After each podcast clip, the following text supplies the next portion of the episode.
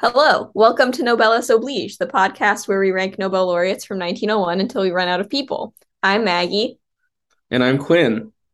And surprise, I have taken over this week. This week, they are announcing the Nobel Prize winners for 2022. Nobel laureates, if I want to be professional about it. And whenever we get to medicine and physiology, which was the first one announced this morning, I will be in the driver's seat so, in approximately 10,000 years, you can expect more of this from me. But for today, we're just going to talk about the 2022 winner.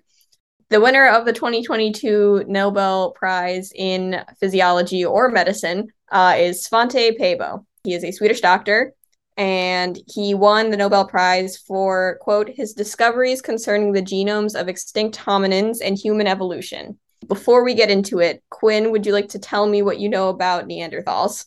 I know that they coexisted with the strain of humans that eventually became us, and that there was a lot of uh, interbreeding that happened. Yes, so you are correct. However, for a long, long time, that is not what the majority of scientists believed about Neanderthals or modern humans. So that's actually mostly what he won the Nobel Prize about. So here's the background from the webpage with the press release about Dr. Pääbo. Quote, Research provided evidence that the anatomically modern human, Homo sapiens, first appeared in Africa approximately 300,000 years ago, while our closest known relatives, Neanderthals, developed outside Africa and populated Europe and Western Asia from around 400,000 years until 30,000 years ago, at which point they went extinct. Sad for, for the Neanderthals. A moment of silence for the Neanderthals. Okay. About 70,000 years ago, groups of Homo sapiens migrated from Africa to the Middle East, and from there they spread to the rest of the world. Homo sapiens and Neanderthals thus coexisted in large parts of Eurasia for tens of thousands of years. So you you basically had it correct. Homo sapiens, which is we're Homo sapiens. It's just the modern version of humans that is not any of the previous iterations of like early man, you know, lived at the same time as Neanderthals for a long time scientists did not think that was the case or that they they knew that they lived near each other but the interbreeding part was new so back in 2010 uh, as the leader of the Max Planck Institute for Evolutionary Anthropology, Dr. Pääbo helped sequence the genome for Neanderthals. That it was a whole ordeal. Basically, in order to do that, he had to pioneer a new way to look at DNA in ancient human like fossils. Uh, DNA breaks down over time, so there's not that much left. And then when it is left, it's usually also contaminated by other genetics like bacteria or the people handling it or whatever. So he had to look at mitochondrial DNA from a 40,000 year old piece of bone and then like invent the method for doing that. And then after figuring that out, prove that Neanderthals were a distinct species from Homo sapiens. Um, I think they already suspected that was the case when he did this, but he was the one who went, Look, I did the genetics. I found out how to look at the genetics enough that they are separate. We can say that they're separate. Wild. Yeah.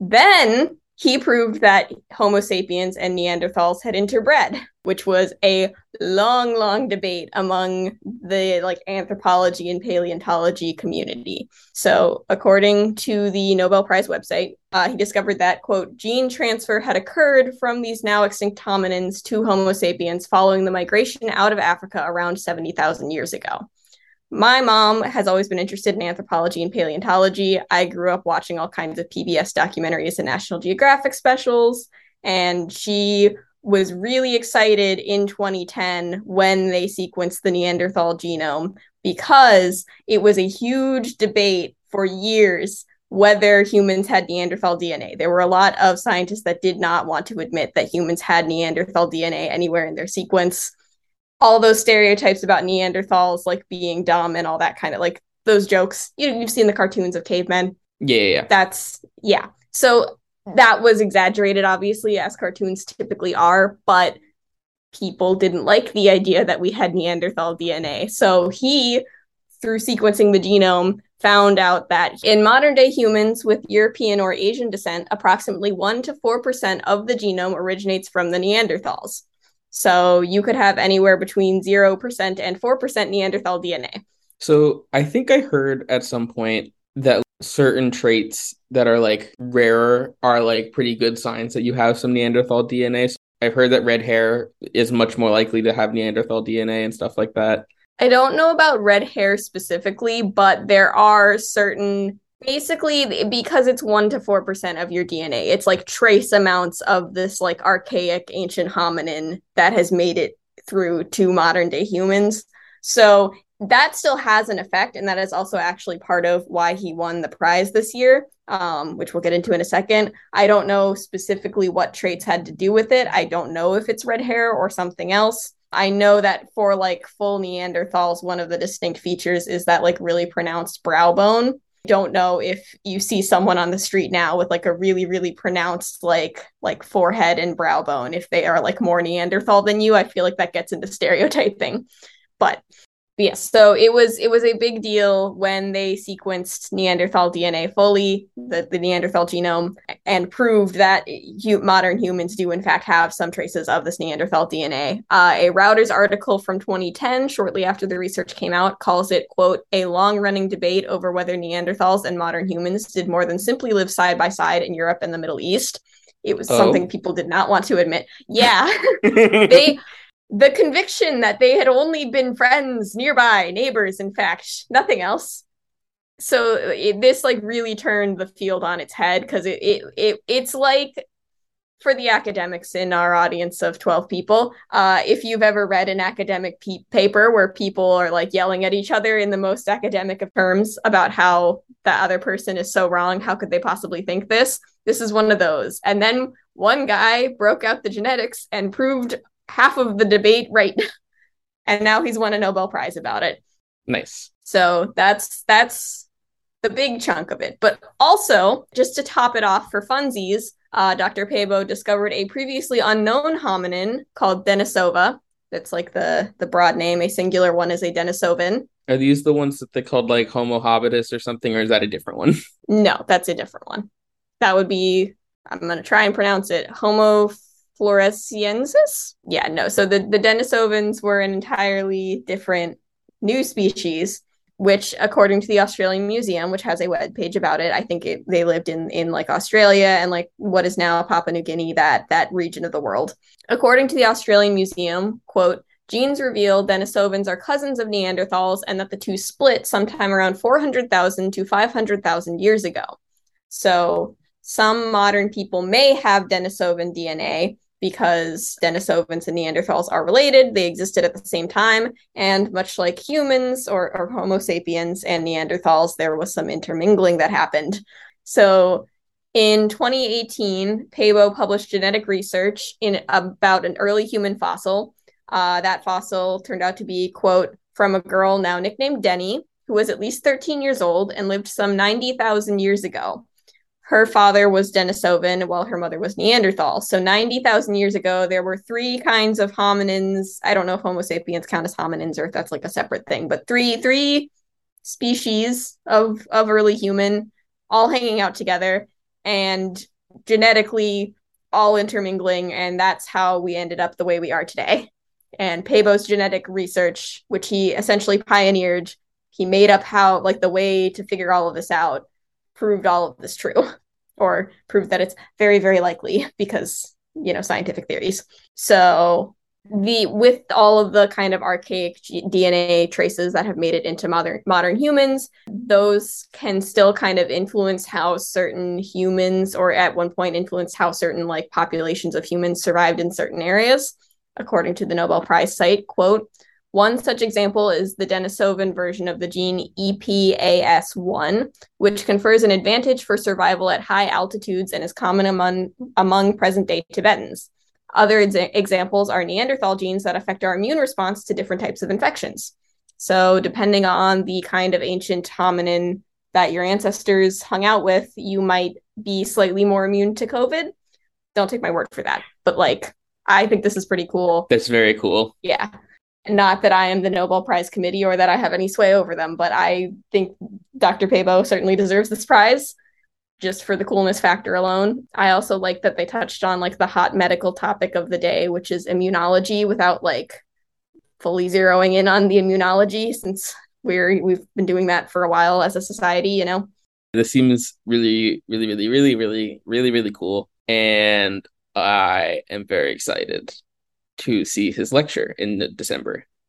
Right. I forget that the Nobel laureates give their own lecture. Yeah. How would you feel if someone like uh, your field doesn't really do deal with genetic testing, obviously, but like, can you imagine being the people who spent decades saying, "No, we're not Neanderthals. There's no Neanderthal at all." Oh in, yeah, in our in our bodies. Oh yeah, it's got to. this has to be. This has to feel really good for all of the people who are on that side of the debate. oh yeah. One other really wild thing is that in the 1990s, they still had not finished sequencing like the human genome. so the fact that within the span of like 30 years, we went from not fully knowing the human genome to like all of these different species and also which parts of our DNA that we have now are actually like from these other species wild. Yeah. So I did something related to the Human Genome Project. I don't know if they'd finished sequencing it yet or if it was just like a hey, now that this is like a hot scientific topic, send us your DNA and we'll tell you which like haplogroup you're part of. But I did do that when I was in 3rd or 4th grade and then I did my science fair project on it. I think by that time they had already finished sequencing everything. So it was probably like a we now have sequenced the entire human genome. We'll tell you about your DNA. And now now all of this has made ancestry.com possible. Thanks to our sponsor. yeah, no. Uh, unfortunately, they have not given us any money. But you could if you went to our Ko-fi. it's ko-fi.com slash Nobel oblige. Thank you, Quinn. Do we want to, can we think of five, six days worth of recommendations? Do we want to do that? You're in charge. You get to make this decision. I think it'd be fun. I think it'd be fun to do something silly at the end of the short little blurbs we're gonna attempt to do recommendations this week for for these tiny episodes every day. And if yes, if you're hearing this, it means that we have successfully thought of a recommendation. If you don't hear us talk about this again the next day, we were brain dead and nothing popped into our heads. I'm going to recommend the well known Halloween classic song Spooky Scary Skeletons in keeping with our theme of ancient fossils.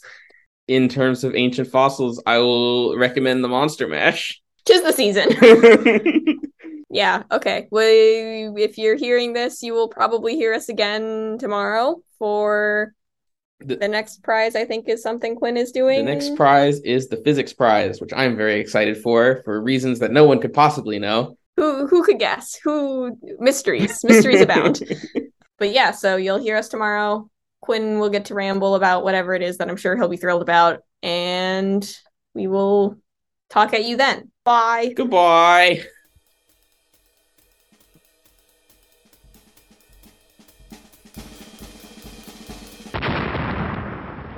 But you could if you went to our Patreon. Not a Patreon. It's Ko-fi. Ko-fi.com. Uh, I was so close to having a really good joke. um.